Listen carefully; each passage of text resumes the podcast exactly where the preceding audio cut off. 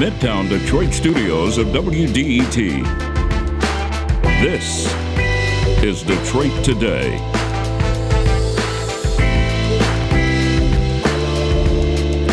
We'll talk today about a new report that shows how the pandemic worsened inequalities among our public school districts and children in Michigan. We'll also meet the new president of the state school board, Pamela Pugh, and it was the first week of Democratic control in Lansing.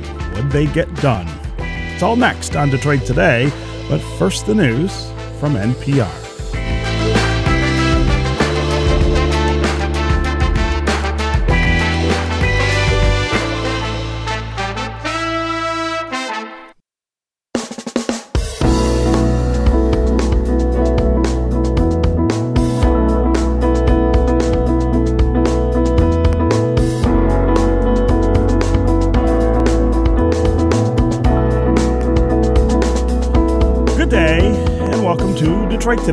Today on 1019 WDET. I'm your host, Stephen Henderson, and thanks for tuning in. Busy show today. We're going to talk uh, education on the bookends, both at the beginning of the show and at the end. And in the middle, we're going to talk about the first week of Democratic control in Lansing, the bills that were passed, the power that was divvied up, and where we go from here. So glad that you are with us on this Friday in uh, January of 2023. We're going to start here, though. The pandemic was really hard for everybody, but one particular group of people was especially hurt by all of the distancing and inability to go and be with each other, and that's students, and particularly low income students without access to a lot of the necessary resources that were already limited for these students, uh, they had to do even more on their own and they had less support. The consequences of that are now becoming really clear. Education Trust Midwest, an education research and advocacy organization, reports that Michigan school districts with high concentrations of students from low income families saw those students lose the equivalent of about a year or more of learning. Students are also struggling on tests. In fourth grade reading, the state ranks 43rd and is projected to remain there until 2030. The same report predicts that Michigan's academic rankings will decline or stagnate by 2030 in areas like math and reading. So, what are the solutions? What are the remedies to all of this? Instead of continuing to exaggerate already existing inequalities, how should the state, how should schools, how should communities work to close the gaps? And how are teachers and students and families recovering from the ways that the pandemic upended their lives? As I said, later in the hour, we are going to talk with the new Michigan School Board President, Pamela Pugh, about what she thinks are the biggest issues that are facing Michigan students and what the board's priorities are. But before we get there, we want to unpack some of these questions with Lori Higgins. She is uh, head of the Chalk Beat Detroit Bureau. Uh, Lori recently wrote a piece titled Michigan Students Are Struggling. A new report calls for fair funding to reverse the slide for Chalkbeat Detroit. Lori, welcome back to Detroit Today. Hi, Stephen. Thank you for having me. So let's start here. It's been almost three years since the pandemic hit. How do we know? Uh, about how students in K 12 are doing uh, in Michigan. What do we know about what we lost? Uh, well, what we know is pretty uh, sobering, actually. Um, I mean, we know that everyone across the country, students across the country declined, um, but in Michigan, um, students declined at a, a, rate that was faster than the, the national average, um, according to the report that just came out this week um, students were struggling in Michigan before the pandemic. I mean, I think that's important to note. Um, and, and so when we see these kinds of declines, it's even more unsettling because students, particularly as you, as you noted, students from low-income homes already had a, a, a, hill to climb. Um, and, and now that hill is, is just even, you know, more difficult for them to get over. Mm.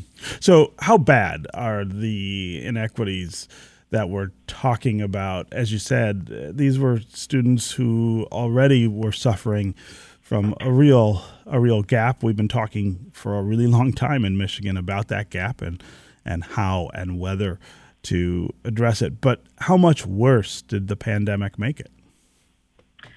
Um, well, we, we did see gaps increase uh, between uh, you know students overall, or I guess you could say between white students and black students, between white students and Hispanic students. We also saw the gap increase between um, you know students from low income homes and also students who were who come from wealthier homes. Um, you know those those gaps have been around for forever, um, and and you know the the fact that they have been increasing um, is is again I, I keep going back to the unsettling. It's, it's very unsettling. It's, it's this this is not the direction that that that you know schools should be going in.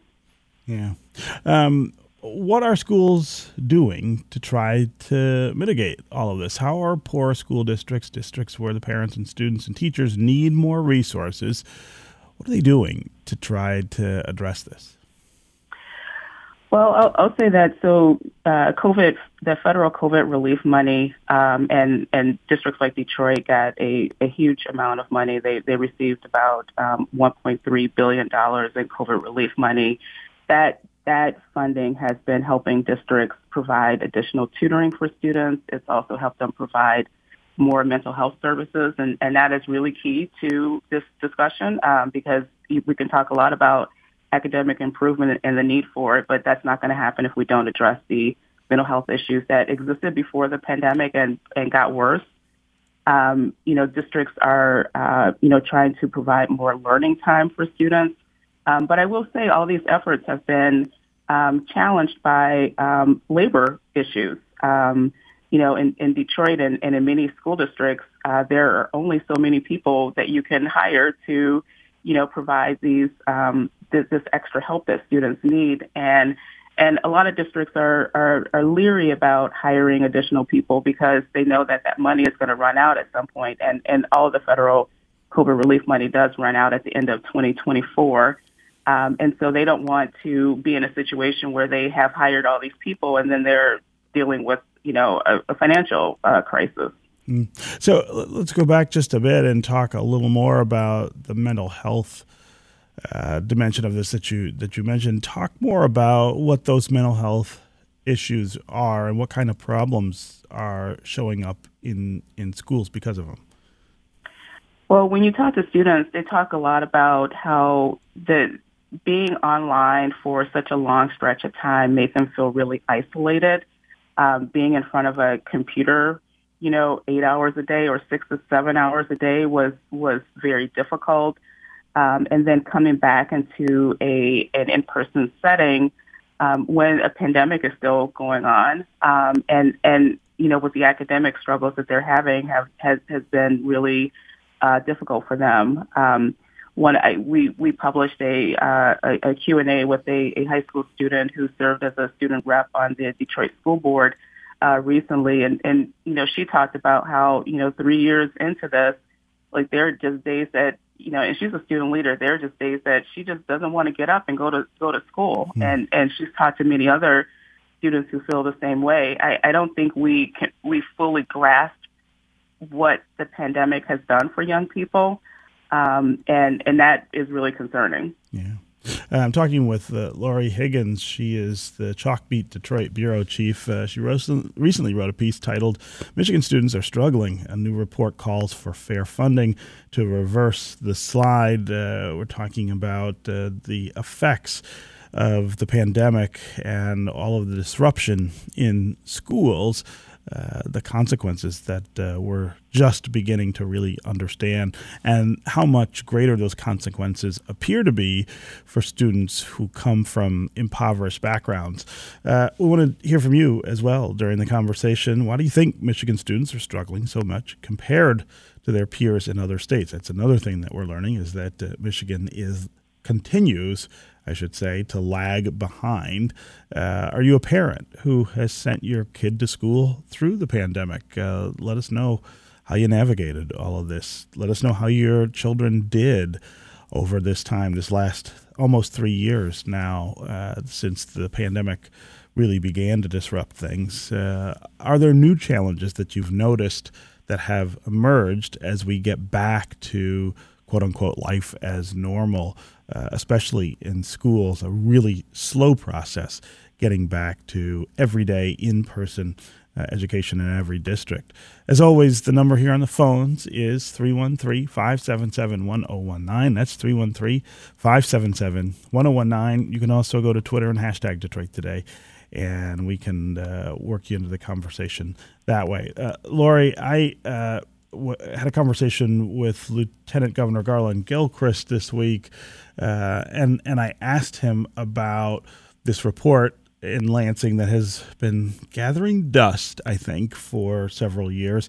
We, we went to all this effort to document the inequalities in funding in Michigan mm-hmm. and to document uh, the ways in which to make things uh, equitable, not equal, but equitable, uh, to take into account uh, the poverty that uh, that affects so many districts.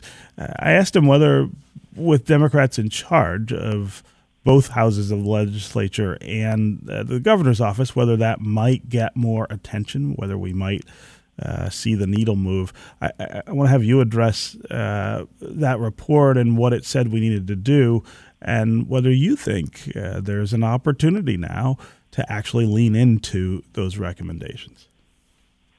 Sure. So the report recommends a, a weighted funding system, and, and this has been recommended by uh, a couple of other um, advocacy groups over the last uh, few years. So how that would work is if, if you look at the example of um, students from low-income homes, um, a district would receive 35% to 100%, depending on the, the number or the, the percentage of students who are from low-income homes. They would receive 35% to 100% more in per pupil funding for each of those students um, that would be much higher than, than Michigan already does. So Michigan already provides some additional funding for uh, students from low-income homes. It's about 11.5%. So this would this would be a, a big jump for um, for most school districts. Um, now the argument will be made, well, these districts that have large percentages of low, low-income homes already receive additional federal, you know, Title I funds, and, and they do for sure, and it does provide some additional funding for schools, but that, that money is um, very targeted and, and there's not a whole lot of flexibility around how schools can spend that money. Mm-hmm. Um, so your, your question about the chances of this happening, um, so the, the report suggests that, you know, the state used about $3 billion in the, the, the school aid fund right now to uh, go to a weighted funding system now. Um, however, uh, there, there's no recommendation on how to sustain that. And, and so the big question is if Michigan went to a, a, a weighted funding system, and it could cost about three and a half billion dollars, mm-hmm. um, that a year, um, that how how do we fund it? You know that that money doesn't just come out of nowhere, and um, there's so much talk right now about reducing taxes. And, um, you know, there aren't a whole lot of um, sort of ideas out there about how to increase school funding at this level and not increase taxes. Yeah. Yeah. So I think that's going to be a huge barrier right. um, when these, these discussions. You happen. know, as always, it's it's hard uh, to get anywhere in this state and many others uh, once you bump up against the reality of the need for money and more money than we already spend uh, on on education. Uh, again, 313-577-1019 is the number here on the phones. You can also go to Twitter and hashtag us, and we can include you in the show that way. Let's start today with Cleveland in Detroit. Cleveland, what's on your mind? Uh, thanks for taking my call. Sure. We've got MEAP scores and, and M-STEP scores for decades that show that the children aren't reading at grade level. So why isn't there such a strong emphasis on – reading in the early years. Like how many hours do the kids in first, second, and third grade practice their their sounds, their vowel combinations, and and and is there is there a strong emphasis on reading in the state of Michigan? Great question, uh, Cleveland. Lori, you and I, as people who've been covering education for a long time, I think have heard the word reading uh, and uh, uh, reading curriculum more than maybe any other any other phrase.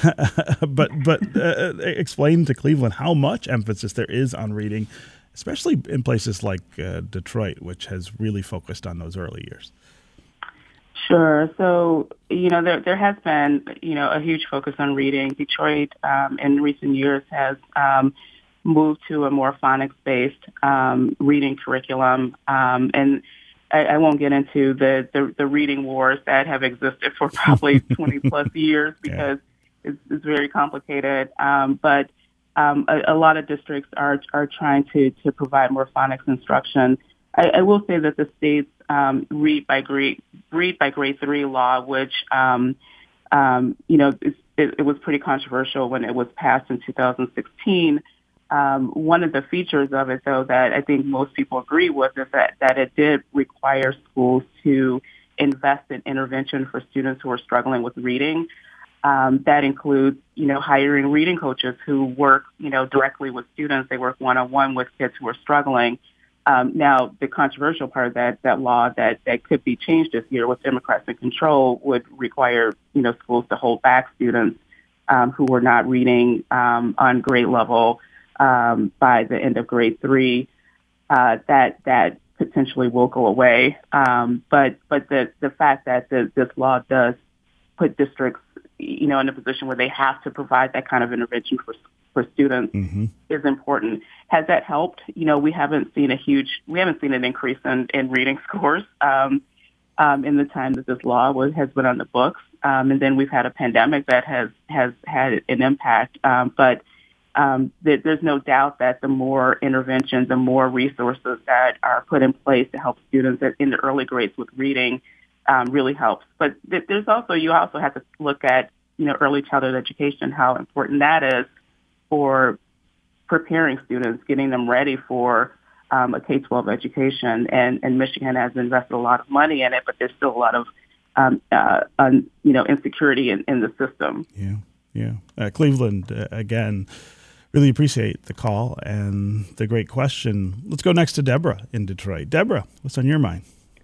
Hi, thank you, Steve, and thank you, Lori, for everything you do, uh, bringing it to our attention, all the things that are happening in education. I'm calling to just um, put out there the idea that as we work on equity and funding, it's really important that the state board and the Department of Ed look at how schools are already spending the money they have.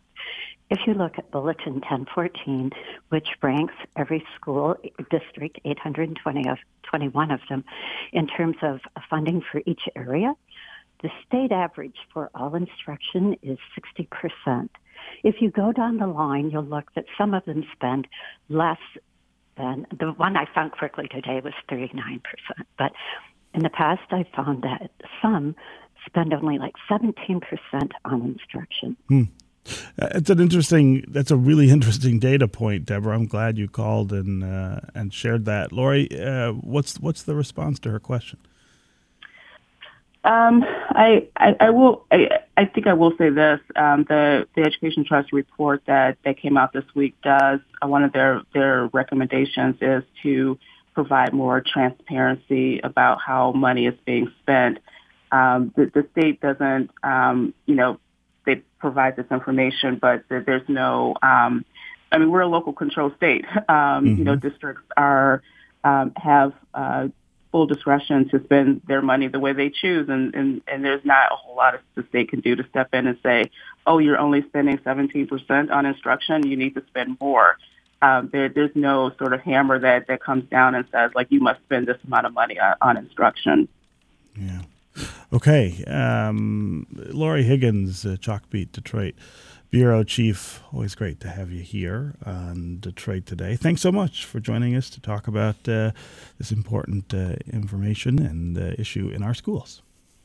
Thank you for having me, Stephen. I appreciate it. We're going to take a break, and when we come back, we're going to take a little break from education and talk about politics for a second. This was the first official week that Democrats were in charge in the legislature in Lansing. Rick Pluta, senior state capitol correspondent for the Michigan Public Radio Network, is going to join us to talk about the bills that were introduced, to talk about the leadership that was elected, and the tensions that are already on display between this new Democratic majority and Republicans who will have to learn to operate as a minority party in the House and in the Senate. Stay with us for more Detroit Today.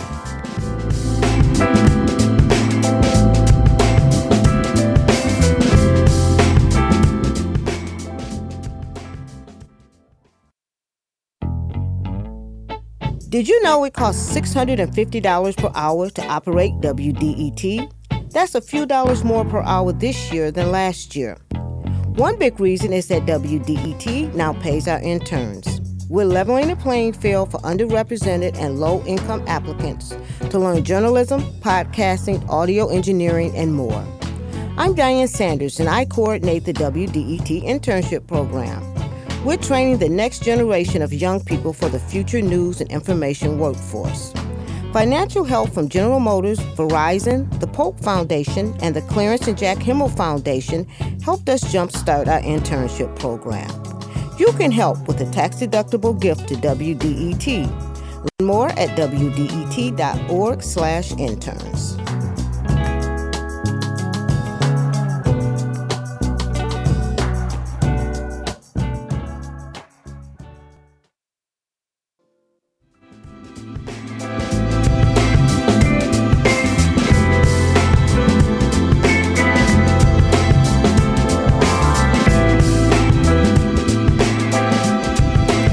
Is Detroit Today on 1019 WDET. I'm Stephen Henderson, and thanks for joining us today. This was the first week officially the Democrats were in charge in Lansing, and I don't think you had to be a political nerd to be really interested in what that looks like, what it seems to mean, and how the dynamics have maybe changed uh, in the state capital. Joining us now to talk about that first week and what we saw is Rick Pluta. He is a senior state capitol correspondent for the Michigan Public Radio Network. Uh, let's start here, Rick. Uh, what was uh, what from your perspective? Were were the highlights of this first week of Democrats being in charge? Well, I, I, the highlights are really the I mean the normal stuff. There was the swearing in and, and the speeches that uh, you know sort of mixed uh, cooperation, but with a, a little bit of you know here are how things are going to uh, change. I mean, let's not forget that uh, you know we have an African American man leading the uh, House of Representatives in Michigan for the first time in its history, and a female Senate Majority Leader leading the Senate for the first time in Michigan's history. So, you know, that alone is, uh, you know, that alone is notable. But, you know, we are set up for undoing a lot of things that uh, Republicans have, you know, managed over the past four decades with full or partial control of the legislature. And, you know, Democrats made clear on day one that that will certainly um, include the state statutory abortion ban, even though that's null and void under um, the new um, abortion rights constitutional amendment to the state constitution.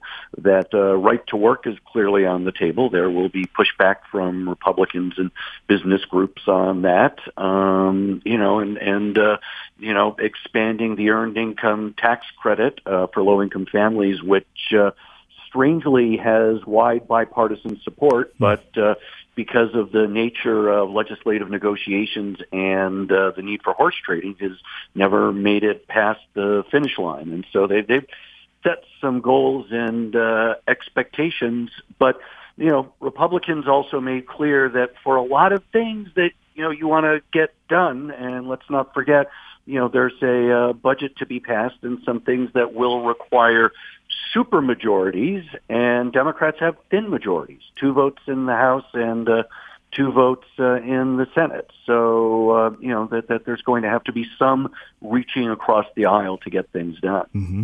Uh, I, I want to talk more about the dynamic between the two parties in, uh, in a second, but uh, I want to go back to this initial list of bills. Uh, that Democrats uh, introduced and, and will mm-hmm. almost certainly have uh, the votes to, to, to pass.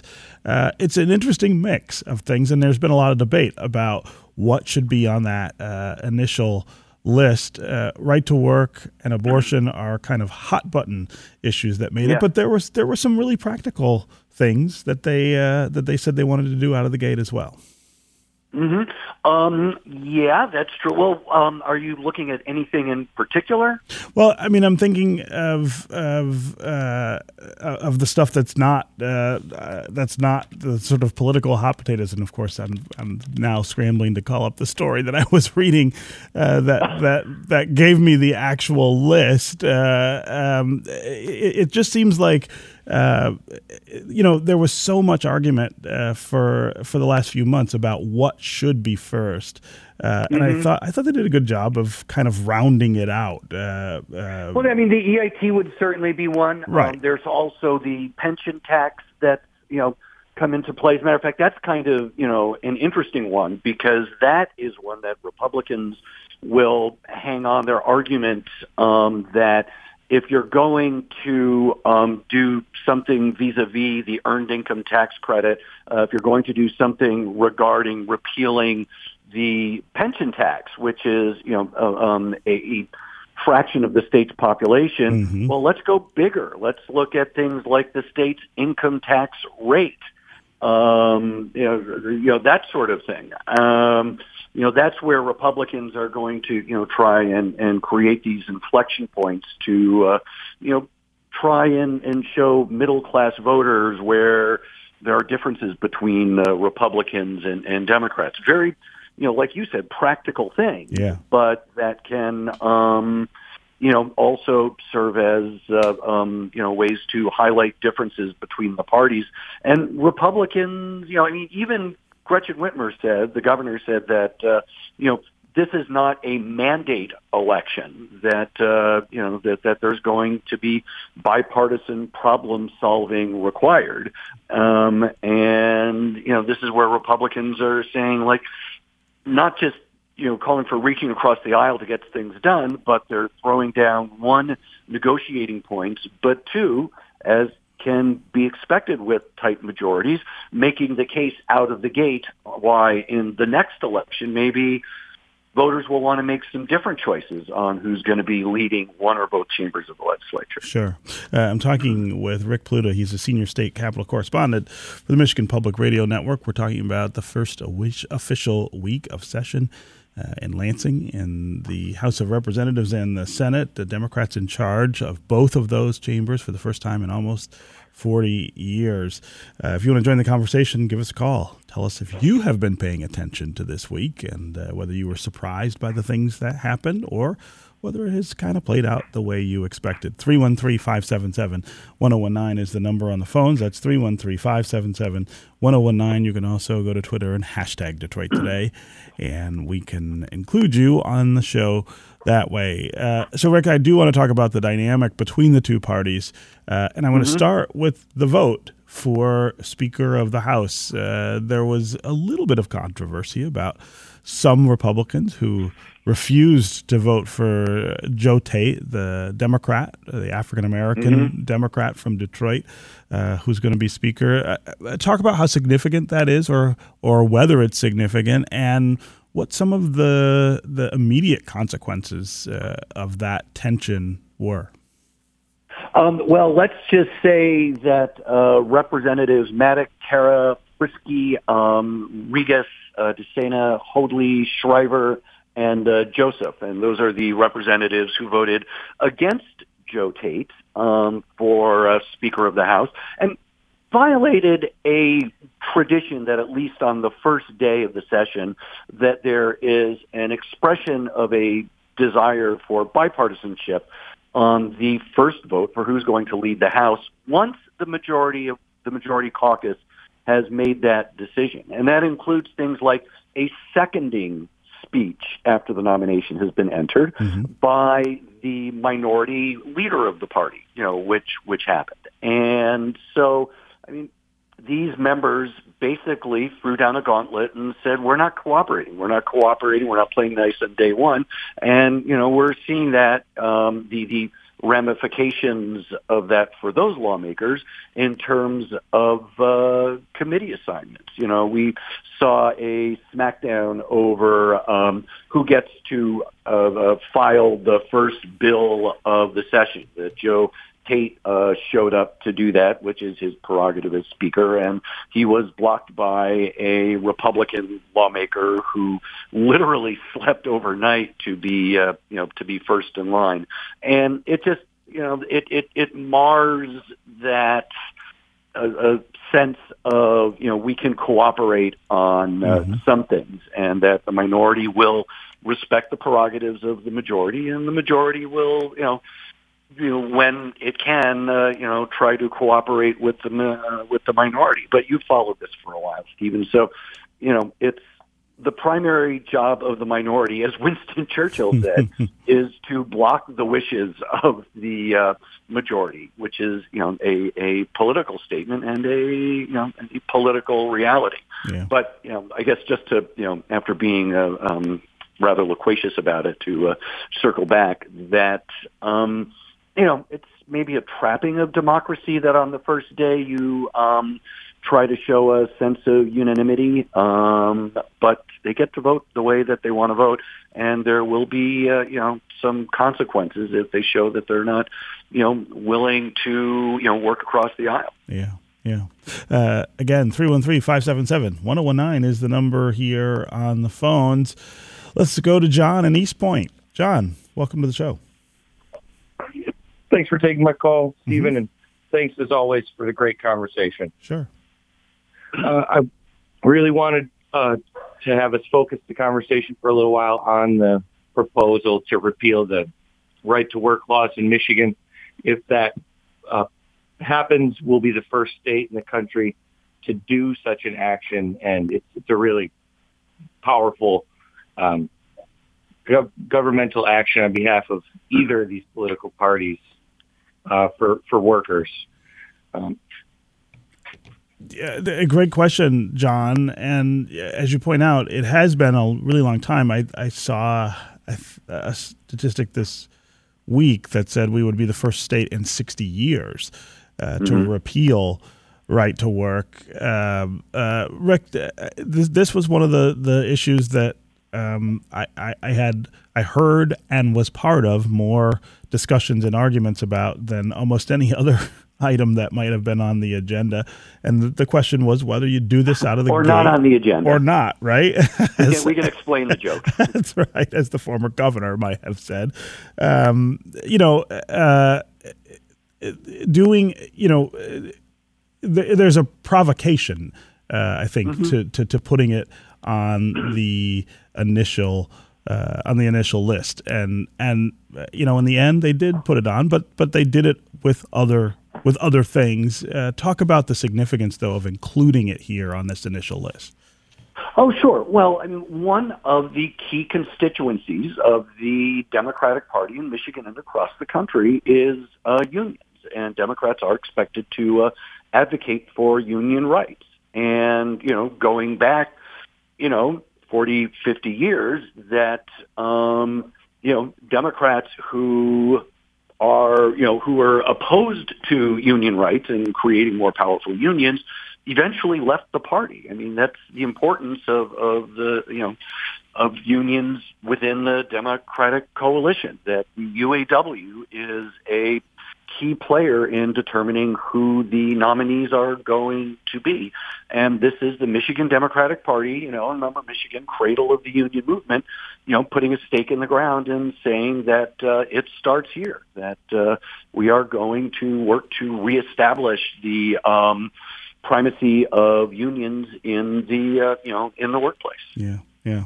Uh, quickly, uh, John on the east side has a question about film incentives. He says it was worked on in committee. He wonders if it's looking favorable. Might we go back to some kind of film credit here in Michigan?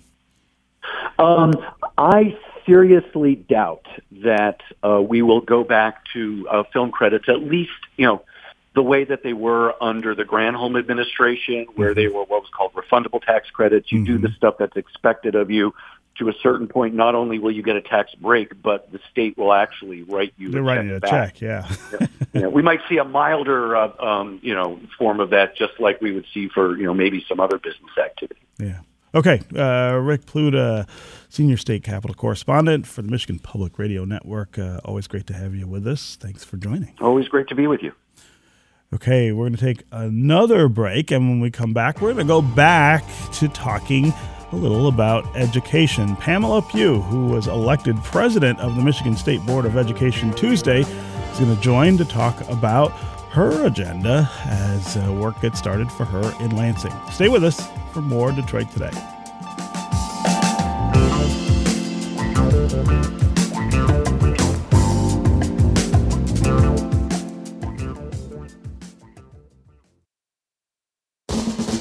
WDET is your place for open dialogue. The music you love. Real news and in depth analysis. And cultural experiences. The sound of Detroit. 1019 WDET is your public radio station.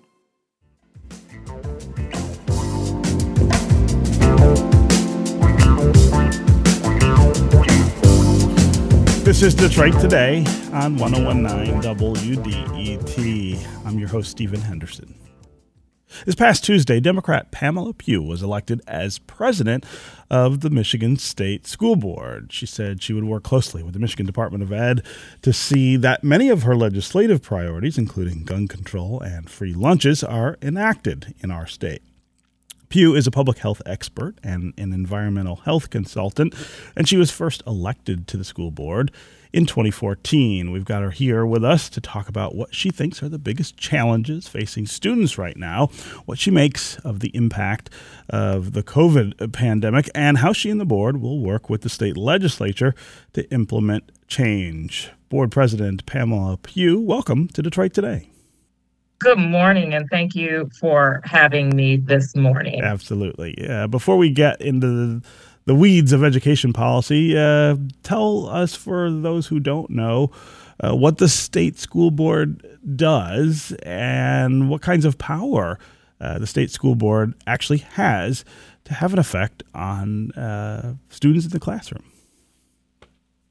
The State Board of Education, by state constitution uh, here in Michigan, is responsible for K through 12 education across the state um, and hiring the state superintendent of public education, who is heads up the Michigan Department of Education. Uh, we work closely with uh, the department, work closely with the legislature to put forward an agenda to make sure that our children uh, have the best um, trajectory towards success uh, as it relates to education, um, as it relates to the, the power of uh, the State Board of Education. I mean, you know, everyone has their thoughts and opinions there. Um, of course, some of the powers were rolled back um, under the Engler administration.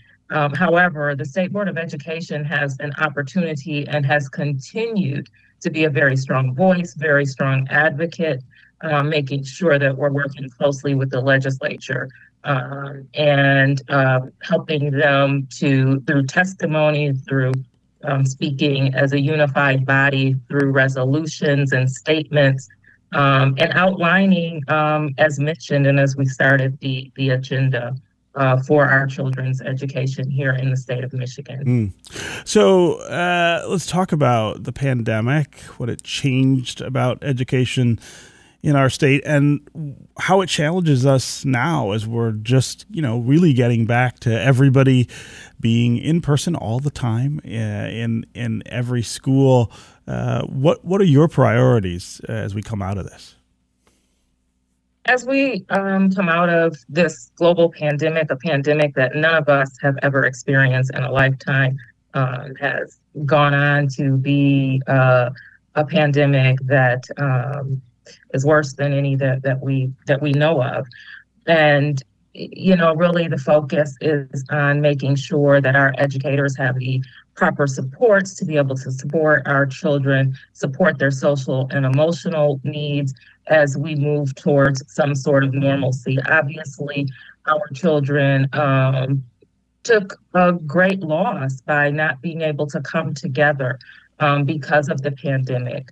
Um, and we knew that when when the decisions were being made um, as to uh, how do we uh, move forward and um, weighing uh, the risk uh, of what what would happen by our children not being able to come together. We also knew that we were seeing lives lost. We also know that this pandemic has caused the loss of parents and caregivers of our children. It's um, caused our children to see great loss of life and great um, of family members and also uh, illness um, in a way that they've never seen it before. So the fo- main focus is on making sure that our children are healthy socially and emotionally, and uh, making sure that they have educators uh, in front of them that that can help them through this.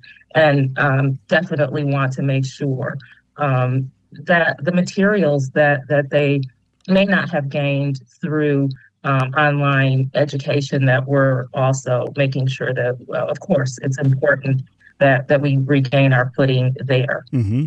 Uh, what about these gaps uh, between uh, students who live in impoverished communities uh, and and other students in our state? They got worse during the pandemic, and for years in Michigan, we've been talking about that gap, uh, you know, the, the, the, way it's existed and the things that need to be done. What's what's your take on the ability now to really focus on it and and close that gap? Right. These are gaps that that existed um, for for decades, um, for for some time. Um, we could talk about um, how Michigan has underfunded uh, previously education, especially in those districts that need it the most.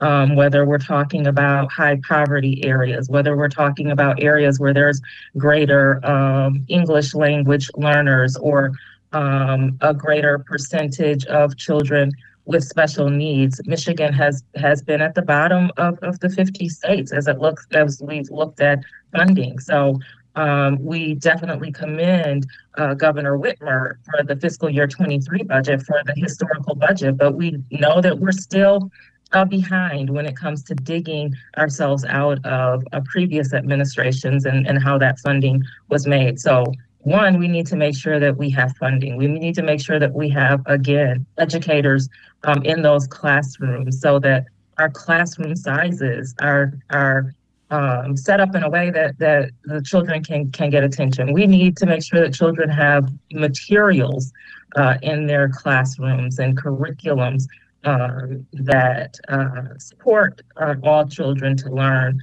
uh, and reflect all children.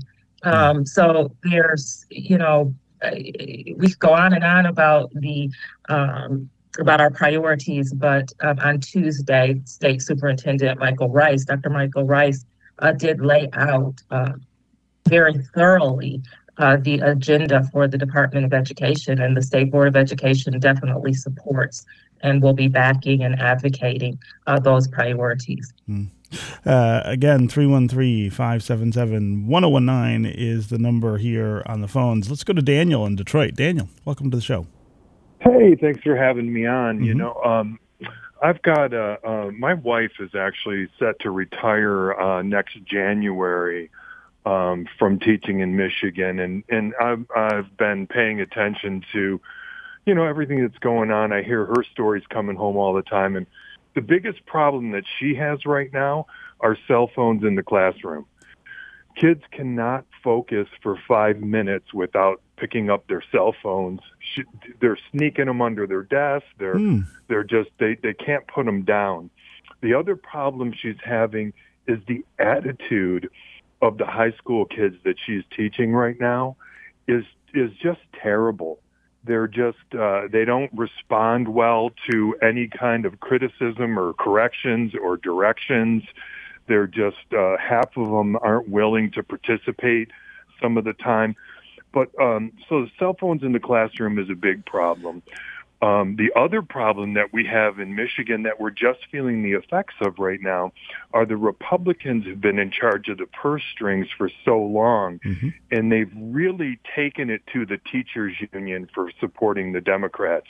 Now, I'm an independent that leans to the left, so I can see both sides of the coin. The um, but the the Democrats that were in charge of the state of Michigan for so long have um, diminish the compensation to a point where nobody wants to be a teacher. Mm.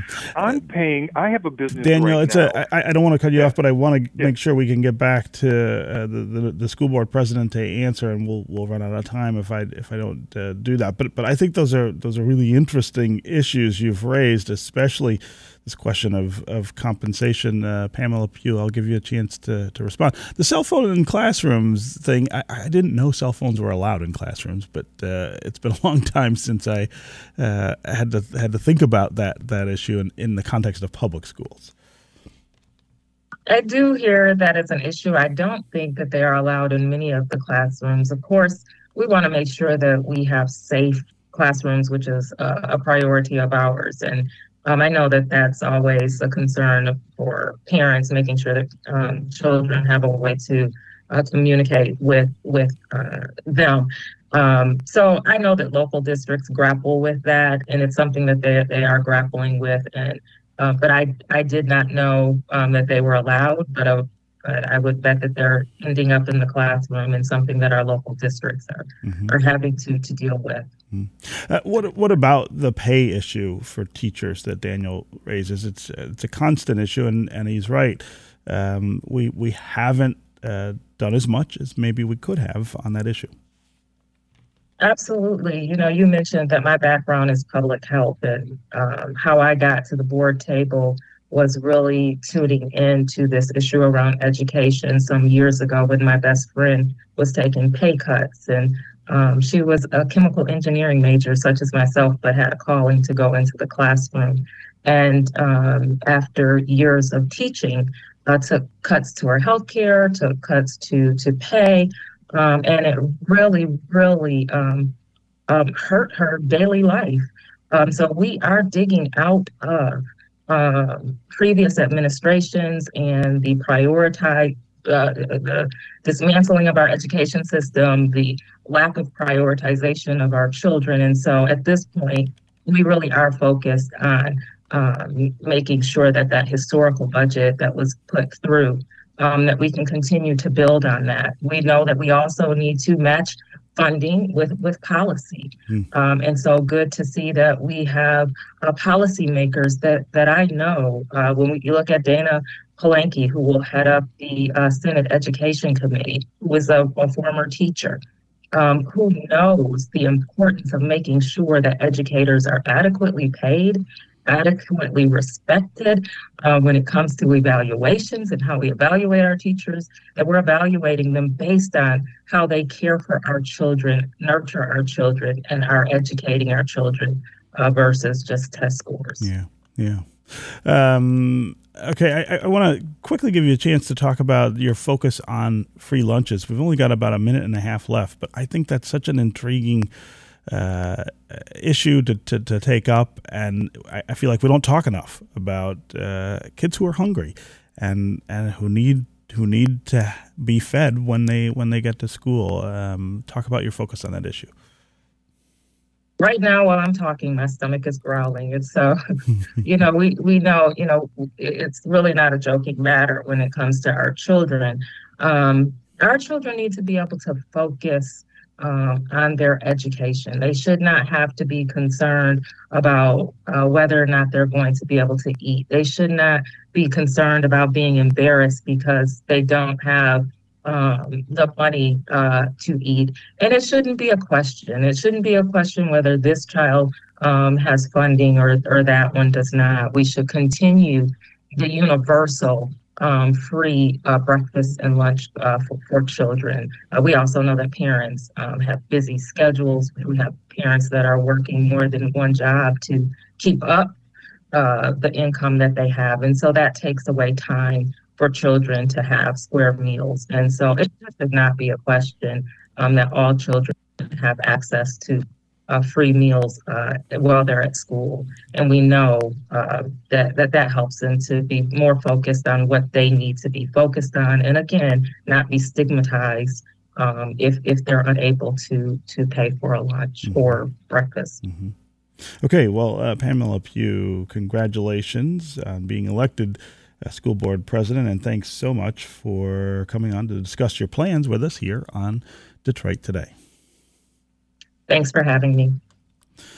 That is going to do it for us this week. Come back on Monday when we are going to talk with a scholar and former police officer who's been looking at where and how police culture is shifting across the country. Also, on Monday, it is MLK Day, and we will be playing the full version of his I Have a Dream speech. This is 1019 WDETFM, Detroit's NPR station, your connection to news, music, and conversation.